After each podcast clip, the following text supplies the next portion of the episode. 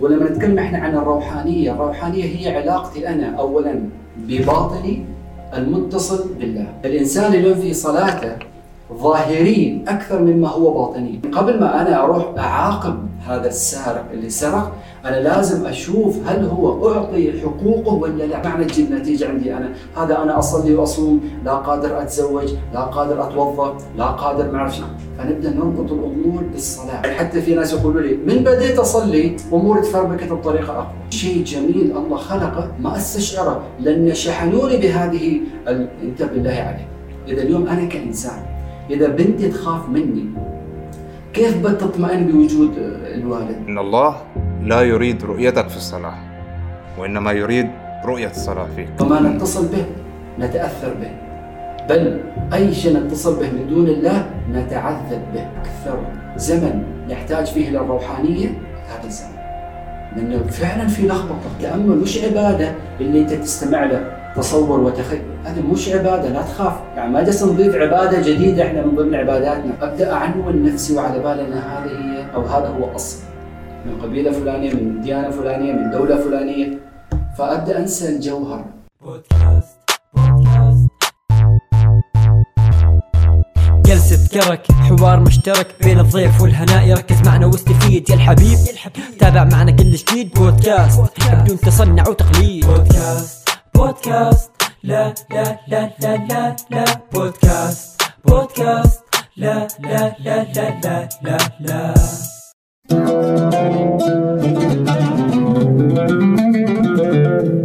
السلام عليكم حلقة جديدة من بودكاست قصة كرك وفي الحلقة الثانية من السلسلة مع آه عصام أهلا عصام. حياك الله الله يحييك. آه في هذه الحلقة بنتكلم عن المحور تحديدا الروحاني كيف ممكن الإنسان يصل للشعور الروحاني؟ إيش هي مثلا المفاهيم المغلوطه عن الروحانية؟ إيش هي الخطوات ممكن الشخص يتبعها؟ فلو بغينا نبدأ بتعريف عام وايش هي الروحانية؟ نعم. شوف إحنا عندنا في الثقافة الإسلامية في شيء الشريعة وفي الطريقة. اللي مذكور في القرآن الطريقة المثلى. إهدنا الصراط المستقيم. يعني في الصراط إحنا عندنا الشريعة وعندنا الطريقة. الشريعة لها علاقة بالأحكام والفتاوي والأمور هذه كلها عشان تعاملاتنا مع العالم الخارجي وتعاملاتنا مع المتفقين معنا والمختلفين معنا التعاملات مع المسلمين وغير المسلمين. هذه هي الشريعة. في جانب أساسي أيضا اللي مكمل لهذا الشيء آه، اللي أصلا الشريعة تنبني على هذا الشيء اللي هي الطريقة اللي هي العلاقة الباطنية. فنقول إن إحنا عندنا الإيمان والعمل الصالح. إحنا عندنا هذا الركن وهذا الركن اللي نحتاج نشتغل عليها بالتزامن. ولما نتكلم إحنا عن الروحانية الروحانية هي علاقتي أنا اولا بباطني المتصل بالله. الصلاة طبيعتها هي متجهة إلى الخارج. التأمل بطبيعته متجه إلى الداخل. إحنا لما نصلي نصلي لله سبحانه وتعالى. ففي شيء كأنه خارجي موجود برا موجود في السماوات في مكان ما. وأنا أص... حتى لما ندعو مثلا في ناس تشوف فوق أحيانا. في شيء خارج موجود.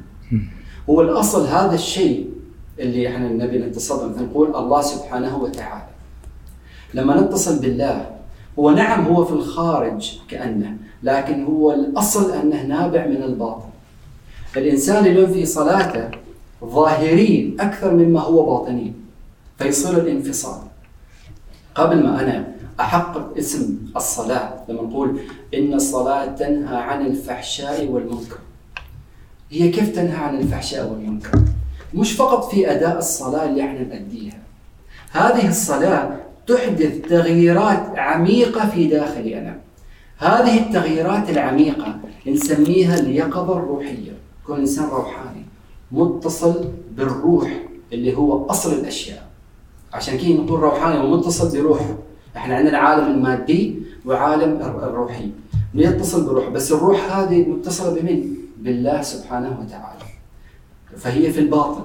فما يصير أنا أتصل بالله كان شيء كذا خارج من غير ما أتصل بالباطن فكذا اتصال يكون سطحي مش عميق. فما أتصل بالروح فما أكون روحاني. أظل أكون مادي حتى فيما يخص الصلاة الروحية. فنقول إن الصلاة تنهى عن الفحشاء والمنكر، الصلاة تحدث تغييرات عميقة في داخلي من حيث الفكر، المعتقد، الشعور، وهذه يعمل له يقظة روحية. لما تعمل هذه الأشياء يقظة روحية فالشرائع اللي أنا أطبقها تكون موجودة في الميزان. فتكون فيها يعني الشريعة يكون فيها مثلا العدل والإحسان والرحمة. ولازم نوازن إحنا بين هذه الأشياء. فقبل ما إحنا مثلا نتحدث عن إقامة الحدود لازم نتحدث عن إعطاء الحقوق إنسان اليوم سرق مثلا الحد يقول لك أوكي السارق اعمل له كذا كذا كذا بغض النظر عن اختلافاتنا في فكرة قطع اليد زي ما هو موجود أيضا في الثقافة لأن القطع ممكن أيضا نناقش فيه نوعا ما هل القطع هو البتر ولا هو إحداث جرح لأن في قصة يوسف عليه السلام النسوة لما شافوا يوسف عليه السلام قطعنا أيديهن فهل هن يعني بترن أيديهن ولا هو إحداث جرح أصلا؟ فالسارق والسارقة فاقطعوا ايدي فهذا القطع هل هو بتر ولا إحداث جرح للتأديب؟ ممكن نختلف في هذا الموضوع ونناقش فيه من منظور القرآن. لكن قبل ما أنا أروح أعاقب هذا السارق اللي سرق أنا لازم أشوف هل هو أعطي حقوقه ولا لا. فهني يكون في عدل وإحسان. هذا العدل والإحسان إذا ما موجود في أي حكم في الخارج ففي إشكالية في هذا الحكم يعني هذا مش نابع من منبع روحاني فالروحاني فيه يقظة روحية وهذه الروح متصلة بالله فتتنزل الحكمة والحكمة إحنا ما نجيبها من عندنا ومن يؤتى الحكمة فقد أوتي خيرا كثيرا. فإحنا نؤتى الحكمة من الله سبحانه وتعالى لما تكون في يقظة روحية. فنضع كل هذه اليقظة الروحية في تعاملاتنا مع الأناس في الشريعة في الأحكام في الفتاوي في الفقه. كل هذا يكون مبني على هذا الميزان النوراني في حياة الإنسان. ممتاز ممتاز ممتاز. زين آه نلاحظ أنه آه نحن جميعا مثلا كمسلمين جميعا مفروض علينا الصلوات الخمس نصوم شهر رمضان. آه في شعائر دينية مختلفة نسويها كلنا مع بعض. بس القلة القليلة جدا اللي يصلوا للحالة أو الشعور الروحاني. يعني مثلا أنت ذكرت في أحد مرات أن في شخص وصل لشعور التلذذ بالصلاة أو بقيام الليل بعد عشرين سنة. فهل نحن كأشخاص عاديين نحتاج عشرين سنة مثلا لأن نوصل لذاك الشعور؟ ولا كيف؟ وإيش هي الخطوات؟ وإيش هو الطريق؟ الطرق عشان بس ما نبدأ نألف إحنا أيضا أشياء جديدة رب العزة ذكرها في القرآن الطرق هذه. والنبي عليه الصلاة والسلام علمنا هذه الطرق والطرق هي اللي أصلا إحنا نمارسها. السؤال مش شنو هي الطرق؟ السؤال مدى الحضور اللي موجود في الطريقة. إحنا عندنا الصلوات قمة في القوة. حضوري ما موجود فالطريقة موجودة الأداة موجودة. إحنا عندنا الاذكار وما أدراك ما الاذكار محمد؟ رب العزة يقول ولذكر الله أكبر. أكبر يعني من كل شيء. لأن استخدم رب العزة اسم أكبر على وزن أفعل اللي هي للمقارنة. يعني رب العزة يعني في القرآن لم يذكر أن ولذكر الله كبير لا ولذكر الله أكبر أكبر من إيش؟ من كل شيء. فإذا اليوم ذكر الله أنت ما قادر تكبر هذا الذكر على مشاكلك الشخصية على مشاكلك الأسرية على مشاكلك الوظيفية ففي خلل في ذكرنا لله سبحانه وتعالى. فطريقتنا هي الصلاة طريقتنا هي ذكر الله طريقتنا هي الدعاء طريقتنا هي الصدقة طريقتنا هي مساعدة الآخرين. فهذه الطرق موجودة. ما نبغى نقول والله لازم نألف شيء جديد نجيبه كذا. ناس يقولوا لي لازم أمارس التأمل. التأمل علم قديم قائم بذاته. يمارسوه كانوا الأنبياء وكانوا يسموه التحنث. اللي هي عبارة عن خلوة واتصال وسكون وقبول الأمور كما هي. أسلم هذا هو التأمل من غير تعقيدات. ما له علاقة بالجلسة البوذية وتسكر عينك. هذه نعم طرق إحنا نعلمها. لأن هي تساعد تهيئ الأجواء. لكن عمق التأمل يعني أني أنا أسلم كل شيء لله سبحانه وتعالى. هذا هو التأمل. واللي مارسوه كانوا وعلمونا هذه الأشياء إشكاليتنا إيش؟ لحظات الصمت عندنا قليلة يعني لما نصلي إحنا نصلي بعد الصلاة هل في لحظة صمت ولا لا؟ إحنا لما نذكر الله سبحانه وتعالى في أذكارنا في تحصين أذكار الصباح والمساء ولا بعد الصلوات هل في لحظة صمت بعدها ولا لا؟ لما إحنا نعمل في لما إحنا نمارس الصيام كشعيرة مثلا شعائر الإسلام في رمضان أو غير رمضان. صيامي أنا هل له علاقة بأن لا أكل ولا شرب ولا أنا في حالة من الصمت والمراقبة؟ عمر الخطاب رضي الله عنه كان يقول حاسبوا أنفسكم قبل أن تحاسبوا وزنوا أعمالكم قبل أن توزن عليكم. مستحيل إنسان ما عنده لحظات صمت ومراقبة ممكن يحاسب نفسه وما مركز. ما منتبه أصلا. عشان كذا وايد بصير اليوم الزوج كثير يغلط الزوجة كثير تغلط الأب كثير يغلط على عياله لأن ما حد مراقب نفسه ما حد منتبه لذاته وسلوكياته هو مبرمج على هذا الشيء. فالصلاة لا تأتي بنتيجة لأن ما في صمت وتأمل في الصلاة. ما في صمت وتأمل في الذكر. ما في صمت وتأمل في الصيام. فهذه تكون كأنها عبارة عن آليات برمجة روتينية إحنا سويناه كثير وياما ناس سووا ما جابت نتيجة، إيش معنى تجيب نتيجة عندي أنا؟ هذا أنا أصلي وأصوم، لا قادر أتزوج، لا قادر اتوظف، لا قادر ما أعرف فنبدأ نربط الأمور بالصلاة، فنبدأ نكون مقاومة عميقة تجاه الروحانيات، وهذه كثير أنا سمعتها شخصيا في القصص، غير اللي أنا ما سمعته أصلا واللي أكيد منتشر. أن أنا يعني حتى في ناس يقولوا لي من بديت أصلي أموري تفربكت بطريقة أقوى. فيربط الصلاة بالضيق يربط الصلاة بعذاب جهنم. هذا مفهوم مغلوط. ما هو مغلوط بس موجود. لما ما دام موجود إحنا كمؤثرين ما يصير عندنا ضد الطرف. موجود أنا لازم أتعامل معاه سواء إنسان اليوم واعظ فقيه متحدث محاضر مؤثر زيكم. لازم يؤثر على هذه الحقل الطاقي في هذا الإنسان لأن أنا يهمني هذا الإنسان. أساس الشيء أساس الخلق هو هذا الإنسان اللي لازم يكون خليفة.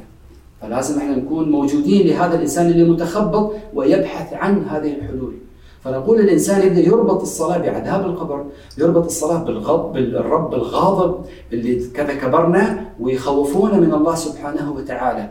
فالخوف أساس الإشكاليات اللي موجودة، إحنا كم خوفونا في حياتنا؟ ليش ما في يقظه روحيه اليوم؟ وإحنا صغار يقول لك نام ولا بننادي على الساحر. نام ولا بخبر الشرطي. نام ولا نضربك ابره فيخوفون من الشرطي اللي هو الأمان أصلا. الشرطي بالنسبة لي أنا لما أشوفه أشعر بأمان. بس اليوم آه، في البعض يتوتر من كثر ما زرعوا برامج فينا وإحنا صغار وأيضا لين ما كبرنا. ليش نخاف من الطبيب؟ كذا يخوفونا في البيت.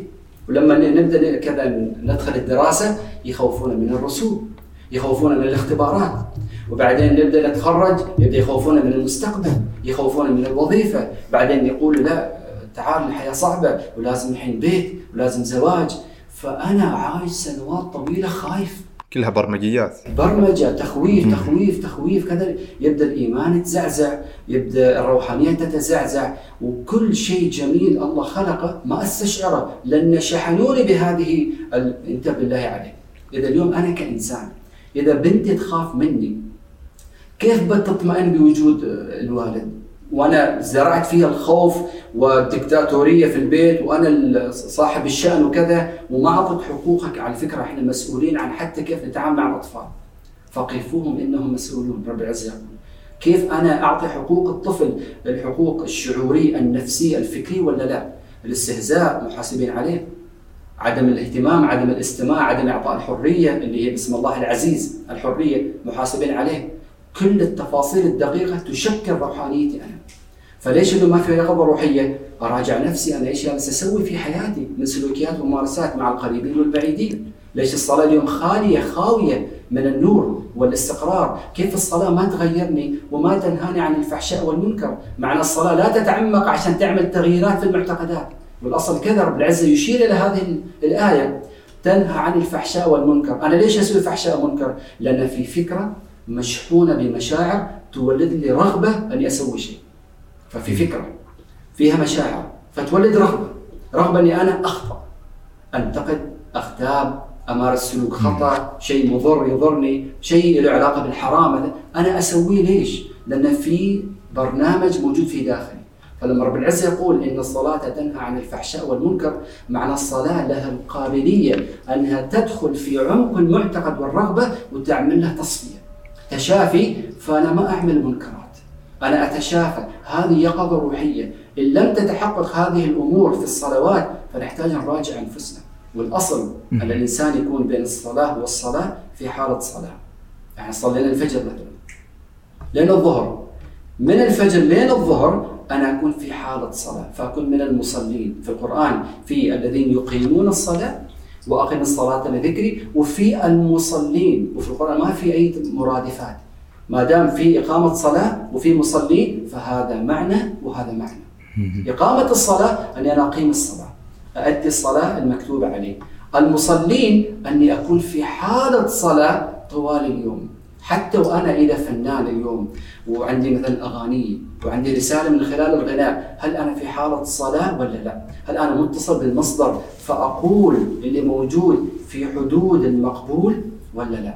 لأن إذا صار في تجاوز إحنا انفصلنا عن حالة الصله الإلهية، إذا اختاب فأنا انفصلت عن الصله الإلهية، إذا في نميمة ولا غيبة ولا شيء من هذا القبيل أو حتى تجسس بسيط من الزوجه على تلفون الزوج.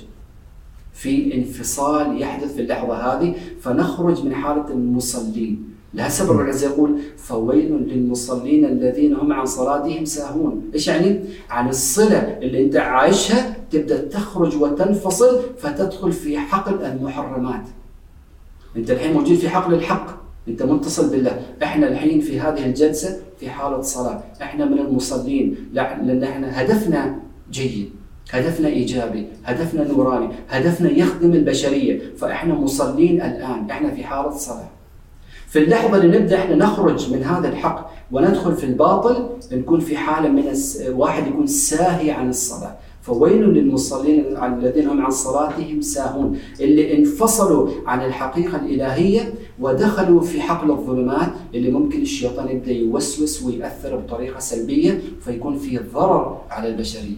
ممتاز ممتاز. هذا يقودنا لعبارة انتقلتها في أحد المرات آه، وهي تتعلق بالصلاة. آه، في مرة قلت أن أن الله لا يريد رؤيتك في الصلاة وإنما يريد رؤية الصلاة فيك. نعم. فويش الفرق بينهم؟ وويش كنت تقصد من هذه العبارة؟ إحنا لما نقيم الصلاة نصلي صلواتنا كذا فأنا الحين يعني يشوفونه في الصلاة اللي هو شيء ظاهري. اللي فيه عبارة عن حركات في إقامة في ركوع في سجود كذا. هذه أن الواحد يشوفني في الصلاة.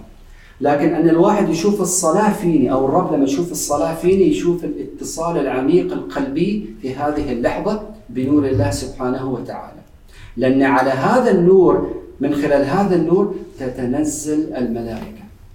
أصل الإنسان أن يكون حريص أن يحافظ على النور اللي حوالينا عشان يكون حريص على تنزل الملائكة. ليش؟ رب العزة سخر الملائكة للإنسان عشان يخلوا الإنسان في حالة من الطمأنينة. من الذين قالوا ربنا الله ثم استقاموا تتنزل عليهم الملائكة. ألا تخافوا ولا تحزنوا. كم نسبة الخوف اليوم في المجتمع؟ والحزن في المجتمع. حدث ولا حرج. بالضبط بالضبط. الملائكة ما تتنزل علينا. معنى الملائكة ما لسه تخبرنا ألا تخافوا ولا تحزنوا. معناه اتصالنا بالله أضعف من اتصالنا بما يحدث في الكرة الأرضية. إحنا متصلين بقوة بالأخبار السياسية والأخبار المجتمعية والوطنية اللي تصير. فاتصالنا قوي جدا فنتفاعل معها بصورة أقوى من اتصالنا بالله. إذا إحنا وجهنا الاتصال إلى الله سبحانه وتعالى فمن هني تتنزل السكينة رغم الأحداث المزعجة اللي أنا أشوفها في في حياتي. فنقول الإنسان يكون في حالة من الحضور والاتصال القلبي يعني في الصلاة أفكاري متناغمة مع مشاعري متناغمة مع رغباتي متناغمة مع نواياي ومتناغمة مع حركات الجسد. الحين هذه الصلاة موجودة في داخلنا. فرب العزة يشوف الصلاة في الإنسان. أنا فعلا متصل في هذه اللحظة. ولا القلب الغافل والذهن الشارد رايح إلى السجود هو وين رايح؟ لأن السجود يعني العودة إلى الله العودة إلى الحقيقة العودة إلى الوطن. أنا في السجود أستقر فأعود كأني كما كنت كذا جنين في بطن الأم. كذا مستقر وثابت ومطمئن. الجنين ما يخاف. مطمئن أن كل شيء متوفر بالنسبة للجنين، لما نخرج إحنا في الخارج نطمئن بالله سبحانه وتعالى، كأني أنا موجود في هذا الرحم النوراني اللي يعطيني طمأنينة وإيمان يقول ألا تخافوا ولا تحزنوا. فأنا آخذ الخوف كمقياس على روحانيتي، آخذ الأحزان والغضب والانفعال في البيت برا البيت كمقياس على روحانيتي، هل أنا فعلا في يقظة روحية أعايشها ولا لا؟ عادي إحنا شفناها تو مخلص الصلاة ويدخل في مشكلة تخيل تو مخلص يصلي ويجي يعمل جدل في البيت بل في بعض الحالات شفناها أثناء الصلاة يقطع الصلاة لأنه كان في إشكالية يعني؟ هذا الحين هذا الإنسان كيف ممكن يتلذذ بالوجود الإلهي في هذه اللحظة؟ اتصالنا قوي على فكره بالعالم الخارجي. وما نتصل به نتأثر به. بل أي شيء نتصل به من دون الله نتعذب به. والعذاب هي مرحلة تعذيب. يعني كانك تخلي الشيء تط- تطهر الشيء تخلي الماء عذب مثلا نفس المصدر الماء صار أول ما كان عذب صار الحين عذب. فعذب الماء. فعذب الشخص هنا. اتأذى ما أعرف إيش كذا ومر بتجارب مؤلمه كذا. الذكي واليقظ والواعي يأخذ التجارب يعني كتطهير. أما غيره الغافل مثلا ياخذها كتعذيب وعقاب وهي نفس التجربة. هذا يأخذ بطريقه هذا يأخذ بطريقه وكله يعتمد على الوعي اولا ثانيا على اليقظة الروحية التي تواجه هذه التحديات.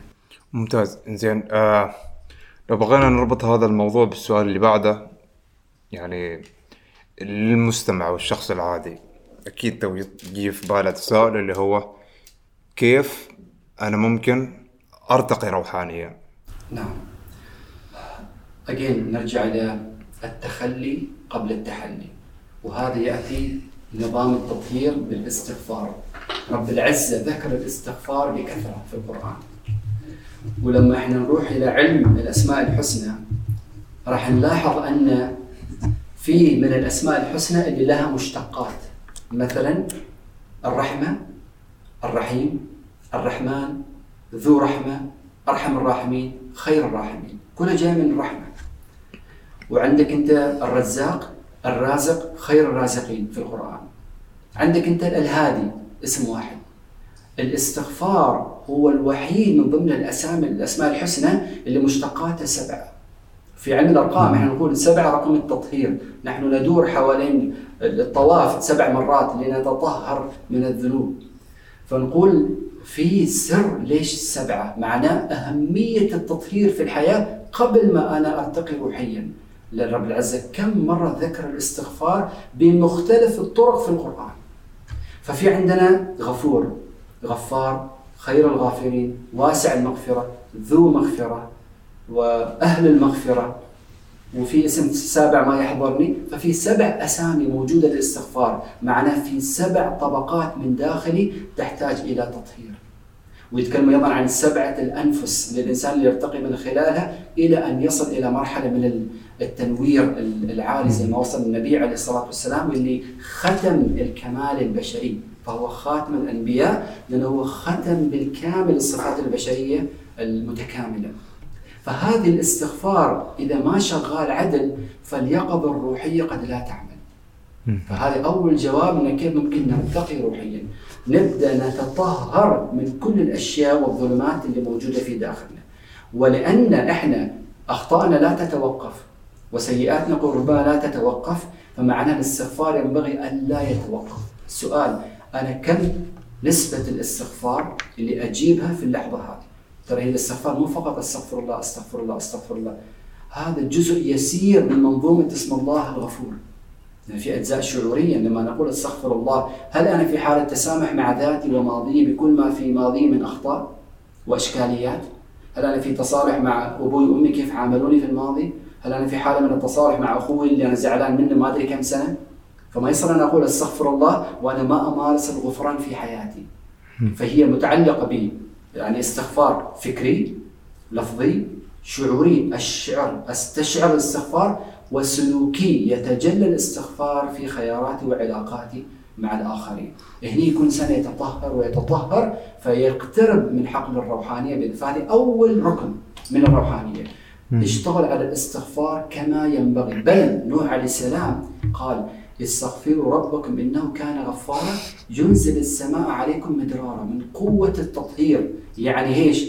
الخير الرباني ترى موجود لكن في معلقات اللي هي أخطائنا، ذنوبنا، معتقداتنا، أفكارنا، مشاعرنا، أحكامنا على الناس، الاشياء الخطيره جدا نحكم عليهم كذا. فهذه تعمل بلوك لما إحنا نعمل استغفار الأصل إن هذه المعيقات تنزاح. فتتجلى الأرزاق والخيرات الإلهية. ممتاز ممتاز ممتاز. آه، انت ذكرت اللي هو آه، حكمنا على الناس.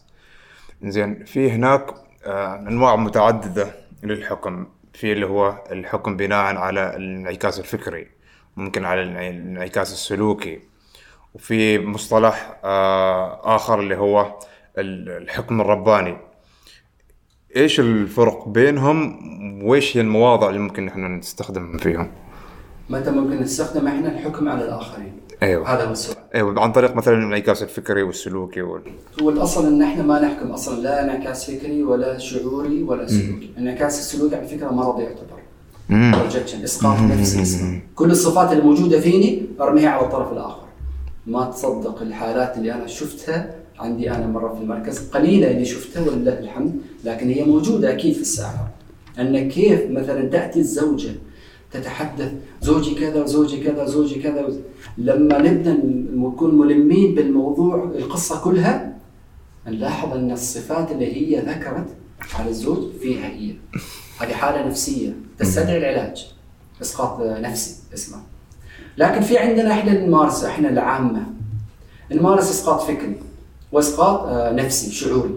إيش هو الإسقاط الفكري؟ أن أطلق أحكام بناء على معتقداتي. يمكن الشيء ما موجود فيه. بس معتقدات اللي تربيت وكبرت عليها تخليني أقرر أن الجالية الفلانية كذا كلهم. أن هذا يسوي كذا فيعني كذا. وقد لا يعني كذا. الإنسان مر كذا ومثلا ما سلم هذا ما احترمني. ترى هذا انعكاس يعتبر. هذا حكم أنه هو ما احترمني. دخل وما سلم. هذا لا يعني إن أنا ما محترم فأشوف أنه ما احترمني. مو شرط أن انعكاس نفسي يكون بس هو انعكاس انعكاس فكري. أفكاري اللي أنا كبرت عليها تقول أن لو حد مر ما سلم علي يعني هو ما يحترمني. هذا انعكاس فكري فقط. انعكاس الشعوري إيش؟ أني أطلق أحكام بناء على حالتي النفسية. أنا غضبان فأقول كلام عن شريك الحياة مثلا بطريقة مزعجة. هذا لا يعني الصفات موجودة فيه ولا يعني الصفات موجودة فيني أصلا كانعكاس نفسي. لكن شعوريا أنا لما أغضب أبدأ عاد أقول هذا الكلام بناء على اللي أنا كبرت عليه. فهذه الانعكاسات الثلاثة ما لها لازمة. أنا اولا ليش أحكم على الناس أصلا؟ الله خلاني كذا وكلني على الناس أحكم عليهم. هذا كذا هذا خطأ هذا لابس كذا فيعني كذا. هذا ما لابس كذي يعني أعطي معاني بناء على ما أنا أصلا. والأصل أن أنا أرى الأمور كما هي. هذه تأمل الفيباسنا دخلت مرة تأمل كذا 10 أيام في اليوم تقريبا 10 ساعات صمت. ما عندك شيء إلا تصمت وتراقب بس. تاخذ بريك شوي ترجع مرة ثانية تصمت وتراقب. كل الوعي داخل داخل داخل. يقطع عنك كل شيء عشان بس تروح وتشوف نفسك ما في هذه النفس من بلاوي وظلمات. غير كذا إحنا ما بنركز. لهالسبب الخلوات مهمة. الصمت بعد الصلاة الصمت بعد الذكر. هذا الصمت مهم ارجع كل شيء إلى داخلي. قد تكون عندي إشكالية مع فرد في الخارج بس إشكالية نابعة من شيء في داخلي. ما بعرف إلا لما أبدأ أحاسب نفسي كما قال الفاروق عليه السلام. أقول أن الإنسان الحين إذا يبغى يفهم انعكاساته لازم يراجع ذاته. فأساس الحكم إيش؟ أحكم إذا في مصلحة عامة. أحكم إذا أنا موجود في محكمة. أبدأ أقول نعم هذا سرق. أنا شفته وسرق قد. هذا حكم. هذا سارق لأني أنا شفته يسرق. لأنه يتطلب الوضع عدا ذلك لا. فالسؤال هو كل ما أنت تحكم اسأل نفسك هل في معتقد وشعور في داخلك ولا أنت تحكم بتجرد حسب معطيات الوضع ولازم تقول شيء في هذا الوضع. إذا ما لازم تقول شيء فليكن خيرا أو ليصمت فكل شيء نقوله في السوشيال ميديا في اليوتيوب في تويتر ونطلق الأحكام على الناس بناء على معتقداتنا ومشاعرنا هذه كلها تؤثر فينا بطريقة أو أخرى وكلها محسوب في كتابنا. رب العزة يقول وإن تبدوا ما في أنفسكم أو تخفوه يحاسبكم به الله يعني في حسبة في رقم في الموضوع. ففي تأثير على حياتك. يعني لا تستبعد. أنت الحين متعرقل في مسألة في حياتك. احتمال أنت هالعرقلة سببها إيش؟ أنت كثير تعرقل الناس في حياتهم. انت كثير توقف وراء سيارات الناس وتروح تخلص أمورك لا حاط رقمك ولا حاط كذا ما تهتم بالموضوع. فيتعرقل الناس كثير في فتعود العرقلة على هذا الإنسان. هذا من يعمل مثقال ذرة خيرا يرى ومن يعمل ذرة شرا يره حتى الذرة اللي أنا فقط أفكر فيها ولا أتفوه بها أو في سلوك معين موجود في كتابي أنا. رب العزة يقول ما لهذا الكتاب لا يغادر صغيرة ولا كبيرة إلا أحصاها. فهذا الإحصاء هذه الحسبة معناه في تأثير. تأثير يكون هني ويمتد التأثير إلى ما بعد الرحيل بأمر من الله سبحانه وتعالى. ممتاز ممتاز ممتاز. آه بس بنرجع شوية اللي هو موضوع ال- الارتقاء الروحاني. في انت ذكرت اللي هو مصطلح الخلوة؟ دائما نلاحظ مثلا سواء كان في الكتب أو حتى في الأفلام أو حتى في مثلا التأمل اللي سويته اللي هو آه عشرة أيام في اليوم عشر ساعات. هو نوع من الخلوة. آه، إيش فائدة الخلوة في إنك أنت ترتقي روحانيا؟ يعني هل هي جزء مهم أو إن هي حاجة مكملة ممكن تسويها ممكن ما تسويها؟ جزء مهم ومهم جدا ومارسوه الأنبياء. ورب العزة حث على الصمت عن الكلام في أكثر موضع في القرآن. فهذا الصمت أساسي لأن الإنسان يدخل إلى هذا الباطن. فلازم تعرف إيش اللي عامل إعاقة في اليقظة الروحية. وكيف راح تعرف إذا أنت مشغول بحاجيات الحياة والمتطلبات اللي موجوده في ترى المتطلبات ما تخلص. تخل- يخلص رمضان يبدأ العيد يخلص العيد يبدأ ما اعرف إيش يخلص هذه يبدأ المدرسة تبدأ وتبدأ المدرسة بعد كذا أنت مشغول 24 ساعة يوميا. فتروح تصلي يعني يلا يلا هذه الصلاة عاد عندنا كذا لكن ما في صمت ما في خلوة. الخلوة إنك تروح في داخلك وتبدأ تدرك إن أوكي هذا الشيء اللي أنا أمارسه أو هذا الشيء اللي أحتاج أمارسه هذا اللي أنا ما اسويه هذا اللي عامل لي block. وهذا كثير نكتشفه في التأملات اللي إحنا نعملها. يعني يروح الشخص يبدأ يتأمل. السمع الصوتي مثلا إحنا نبدأ نأخذ الشخص في التأملات إلى داخله. روح إلى داخلك. القي السؤال اصمت. أنا إيش اللي عامل لي block في الروحانيات؟ ثم اصمت. لأن نحن متيقنين أن الجواب موجود في داخل الإنسان. رب العزة لما خلق الإنسان أعطى هذا الإنسان كل الأدوات اللي يحتاجها عشان يعيش في الكرة الأرضية وزرع النور في داخل هذا الإنسان. فالرب قريب بمعنى قريب قريب بتجليات الأسماء الحسنى قريب بالحكمة الإلهية وقريب بالأجوبة والإرشاد والهداية. وكلها موجود في هذا القلب. فهذا القلب اذا صلح صلح كل شيء كما قال النبي عليه الصلاة والسلام.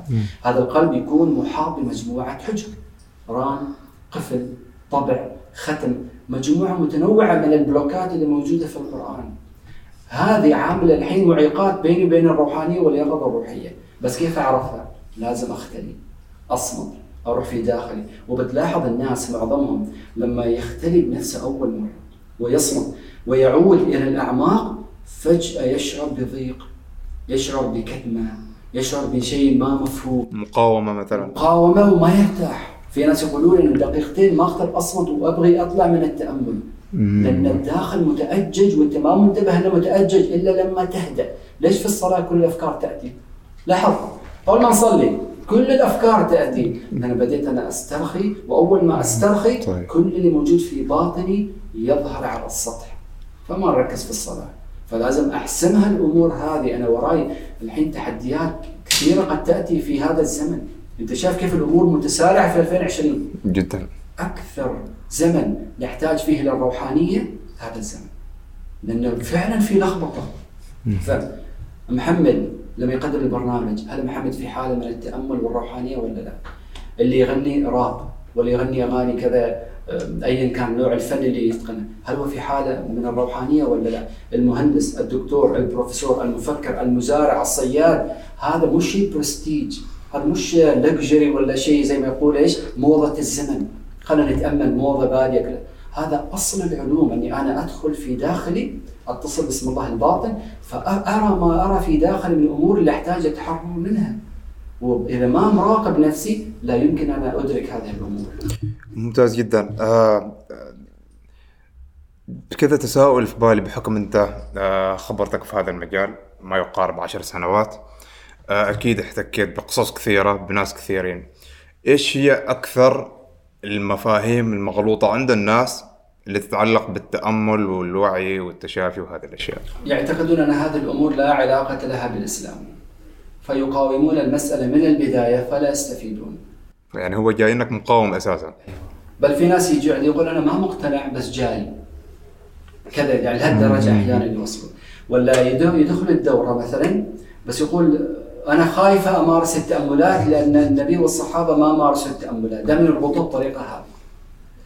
فاولا الاشكاليه الأولى أصلا أنا ما عايش كما ينبغي. أنا ما عايش كما عاش النبي عشان أجي أقارن نفسي الحين بالنبي في هذا الموضوع. معظم الناس ما عايشين زي النبي أصلا. فحبكت على التأمل. ورقم اثنين الكون في حالة توسع. إنا بنينا السماء بعيدا وإنا لموسعون رب يقول فكل شيء في حالة توسع. الاختراعات في حاله توسع الأمراض في حاله توسع التشافي في حاله توسع فالتقنيات في حاله توسع إذا تظهر التقنيات في هذا الزمن بكثرة الشفائية هذه مش لأن الإنسان اختار هذه حكمة إلهية عميقة من خلال الناس ظهرت هذه التقنيات على السطح لأن الناس أحوج إلى هذه الأمور الآن. إحنا مجرد أدوات عشان بس ما ننغر بذواتنا. رب العزة يشاء. والله لو ارتفع الحجاب نشوف كيف التحركات اللي تصير في الكون اللي ظاهرين كانها عشوائية بس في الباطن هي متصلة بحكمة إلهية إحنا ما نستوعبها. فتتجلى حالات التشافي ومدارس الحكمة. أنا في دوراتي مثلا ولا في جلساتي أعلم تنفسات آه، آه، أذكار تنفسية. أدمج الذكر الإلهي بالتنفس. ناس تخاف. هذه أيضا إشكاليات. أن هذا يعني ما ما حد سواه في السابقين. كيف أنا اسويه فيخلط بين الشعائر اللي إحنا متفقين عليها من علمائنا الاكارم وبين التقنيات الشفائية. فاخبرهم التأمل مش عبادة اللي أنت تستمع له؟ تصور وتخيل هذه مش عبادة لا تخاف. يعني ما جالس نضيف عبادة جديدة إحنا من ضمن عباداتنا. هذه تقنية تحريرية تفريغية. زي ما تروح الطبيب يعطيك علاج جسدي. إحنا الحين ياسين نعطيك تشافي روحي نفسي. فأنت تستمع للتأمل أو تعمل الذكر التنفسي. الذكر التنفسي مش عبادة. إحنا افكارنا واضحة علمونا العلماء الأكارم. لكن في تقنيات يعني الإسلام والقران كنز. أنا أبغى أستفيد منه قدر المستطاع. ففي تنفسات موجودة في الشرق الأقصى كذا اقصى الشرق الصين وغيره.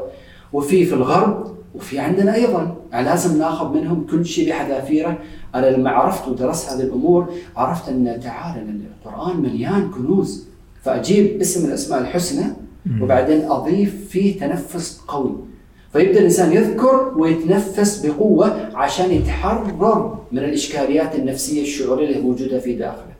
فالاكثر شيء مغلوط أن الناس تبدأ تقاوم فللأسف لا تستفيد. نزلت الحين قاومت وهذا يصير أيضا خاصة مع الرجال. أكثر من النساء. مم. النساء بطبيعتهن روحانيات أكثر من الرجال. بطبيعتهن كذا النفس والشعور والاتصال والحنان هذه طبيعة فيهن. فعندهم الرقي يكون أقوى لو لو ثبتنا على الطريق.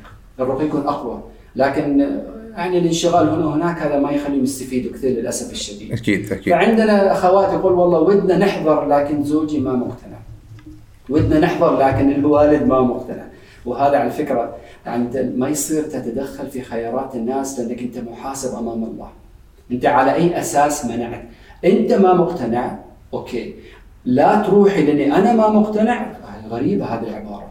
أنا أشوف شيء غريب هذه. خلي الإنسان يجرب. حتى لو كان خطأ بيكتشف الخطأ. حتى لو المنهج ما ناسبه بس على الأقل بيعرف أنه ما ناسبه من خلال تجربته الشخصية. فيرتقي بدل ما إحنا نمنع ونمنع ونمنع ونغلق الإنسان. وفي حالات لما كنا نخبرهم أن جيبوا الشخص عندنا عشان نشوف التشخيص وغيره فكانوا يعترضوا فكنا نقول لهم طيب انت أنتم تعترضوا ما عندنا مشكلة ساعدوه في التشافي. يعني ما يصير هو الحين معلق البتوين كذا ما مسوي لا قادر يتشافى لا قادر وانت مال عنه لأنك انت قناعاتك ما تتناسب وهذاك متأذي على الفاضي فهذه الخبصة تظل موجودة فيظل الناس يقاوموا الأمور الروحية. أنا ما عندي مانع إنسان يصلي كذا وما يمارس التأملات ولا يمارس الأذكار النورانية القوية لكنه عايش في سلام عميق وطمأنينة. جميل. لكن أنك انت تمارس هذه الأشياء ومتخبط معناه في شيء خطر okay كشخص عادي أو كشخص مثلا تو استمع لهذه الحلقة آه متى يعرف الشخص إنه هو لازم يلجأ لمثلا العلاج بالتأمل أو للتشافي أو هو أو هي مثلا نقدر نقول إنها تجربة لازم يخوضها بعدين يكتشف ولا كيف بالضبط؟ هو هذا سؤال له علاقة بفن الطاقة. قد يأخذ محور كبير نتكلم عنه. بنخصص له حلقة خاصة إن شاء الله. إن شاء الله فيكون أفضل. أنا كيف أعرف إني أحتاج تشافي طاقه إذا بنخصص له حلقه إن شاء الله. لكن كيف أعرف إني أنا أحتاج إلى رقي روحي؟ كوننا نحن نتحدث عن هذه المسألة. أو متى أحتاج؟ أيوه الآن. كل ما يطرأ سؤال على بالي يقول أنا الآن أحتاج إلى الرقي الروحي. يعني ما في زمن. لأن طبيعتنا طبيعتنا إحنا الجوهر تبعنا روحاني يتغطى هذا الجوهر بغبار وأتربة الزمن والتحديات والماديات. يتغطى. فأنسى طبيعتي. وأنا على بالي ان طبيعتي. اني أنا مثلا عصام البلوشي معلم للتأمل وأنا موظف في مكان فلاني مدير للتدريب في شركة فلانية. أبدأ أعنون نفسي وعلى بالي أن هذه هي أو هذا هو اصلي من قبيلة فلانية من ديانة فلانية من دولة فلانية. فأبدأ أنسى الجوهر. أنت لا تمثل أفكارك ولا أنت مشاعرك ولا أنت رغباتك. أنت شيء عميق جدا. أنت كيف تعرف هذا العمق؟ لازم تقرر أن الآن أنا أتصل بحقل الروحانية. فيما أفعل على فكرة الفكرة مش فقط أني أنا أروح أسكر عيني وأختلي ولا لازم أصل لا. الروحانية أني أنا في هذه اللحظة منسجم ولا لا؟ هذه هي الروحانية. عشان نبسط الموضوع هي مش معقد الموضوع ترى. الآن وأنت تستمع لي مثلا في هذه الحلقة. راجع مشاعرك. هل أنت في حالة من التسليم والتناغم في اللحظة ولا لا؟ إذا لا فأنت تحتاج إلى الحين تغذية روحية عشان ترجع إلى التناغم في اللحظة الحالية. إذا اليوم محمد يقابل الناس ويعمل جلسات كرم. إذا محمد عايش جوا ومستمتع ومنسجم وعايش في حالة من يعني الوناسة والسلام فمحمد في حالة روحانية. ما له علاقة واحد روحاني كذا صوفي ولا بوذي يكون هذا هو الروحاني. الروحانية حالة آنية. هل أنا موجود في اللحظة الحالية بكل ما فيني؟ النبي عليه الصلاة والسلام لما كان يخاطب ال- الجهلة اللي كانوا موجودين كان في الورد في الحديث كان يستمع بكليته. رغم أن كلامه ذا كلام فارغ وأمام النبي اللي هو كلامه نور على نور وهدى. وسراجا منيرا بالعزه لما يصف النبي عليه الصلاة والسلام. مع ذلك كان يستمع بكليته يعني حاضر 100% في تلك اللحظة عايش اللحظة. لما يخلص يقول أفرغت شوف فن الحوار وفن الإنصات اللي يعلمونا اليوم في الدورات تبع الإدارة والتواصل. هذه يعني حالة من الروحانية. أنا عايش اللحظة اللي فيها أنا بكل ما تتطلب اللحظة من حضور سواء أنا أرسم أعزف أحاضر أعالج أخاطب إنسان أنا موجود ومنسجم ومستمتع في اللحظة فأنا في حالة روحانية. طيب لازم أستمتع دائما الروح لا أنا الحين أواجه تحدي. الروحاني يواجه التحدي يلاحظ الألم اللي يصير له بسبب هذا التحدي يراقب هذا الألم يتفاعل مع الحدث لا ينفعل مع الحدث. فالروحاني عنده تفاعل واستجابة مع الحدث مش انفعال مع الحدث لأن الانفعال راح يزيد الطين بلة والداء علة. هذا واحد كذا بالسطح يتعامل مع الموضوع. الروحاني يتعامل مع الموضوع بمركزيته. في قصة كذا قصيرة بوذا ماشي مرة مع صاحبه فمر كذا بأحد القرى. أصحاب القرية عرفوا أن بوذا راح يمر راح إلى قرية ثانية.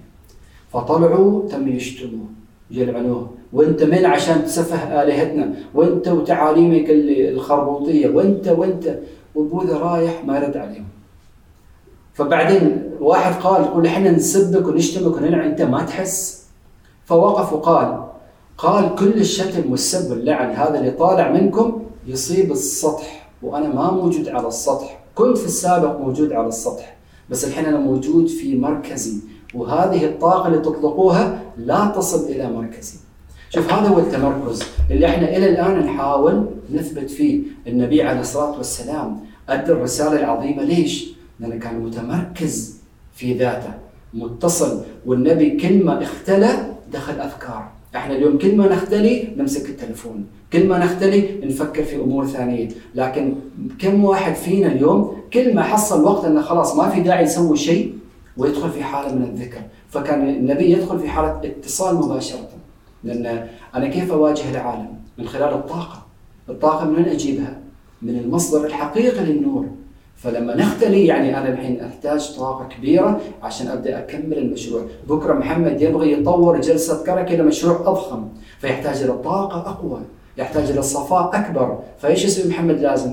يزيد من الصمت، والصفاء والمراقبة لتتجلى الإلهامات وبعدين يبدأ هو يطبقها في أرض الواقع بالطاقة اللي جلبها من السماء. هذه أهمية اليقظة الروحية. ممتاز ممتاز ممتاز جدا. آه عصام رضا شكرا لك مرة ثانية. ورسالة أخيرة لمتابعين البرنامج اتصل بالله حق الاتصال من خلال جلسات الصمت بعد الصلاة. اتصل بالله من خلال جلسات الصمت بعد الذكر. خلصت الصلاة اجلس اصمت وجه واسأل نفسك إيش اللي جالس يصير في داخلي الآن؟ هذا يعطيك وايد أشياء.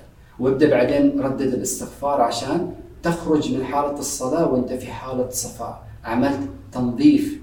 بعدين تحتاج تنظيف مرة ثانية. مرة ثالثة لأن العالم مستمر يعطينا مجموعة من التعاسة والألم والتحديات والقهر شغالين. فكل ما العالم شغال يأذيني أنا لازم أشتغل أرمم وأطهر داخلي. فهذه جلسات الصمت والخلوة من أساسيات فهم الذات والرقي بهذه الذات بإذن الله تعالى. ممتاز ممتاز ممتاز جدا. شكرا لك. عصام مرة ثانية. الله يخليك. آه، حسابات الضيف بتكون موجودة تحت في صندوق الوصف وأيضا رابط الاستماع للحلقة. إذا عندكم أي اقتراحات أو أي أسئلة ممكن ترسلون على الإيميل أو حتى تكتبون في مكان التعليقات. like و share و subscribe نشوفكم إن شاء الله على خير ومع السلامة. جلسة كرك حوار مشترك بين الضيف والهناء ركز معنا واستفيد. يا الحبيب تابع معنا كل جديد. بودكاست بدون تصنع وتقليد. بودكاست بودكاست. لا لا لا لا لا لا بودكاست بودكاست لا لا لا لا لا لا لا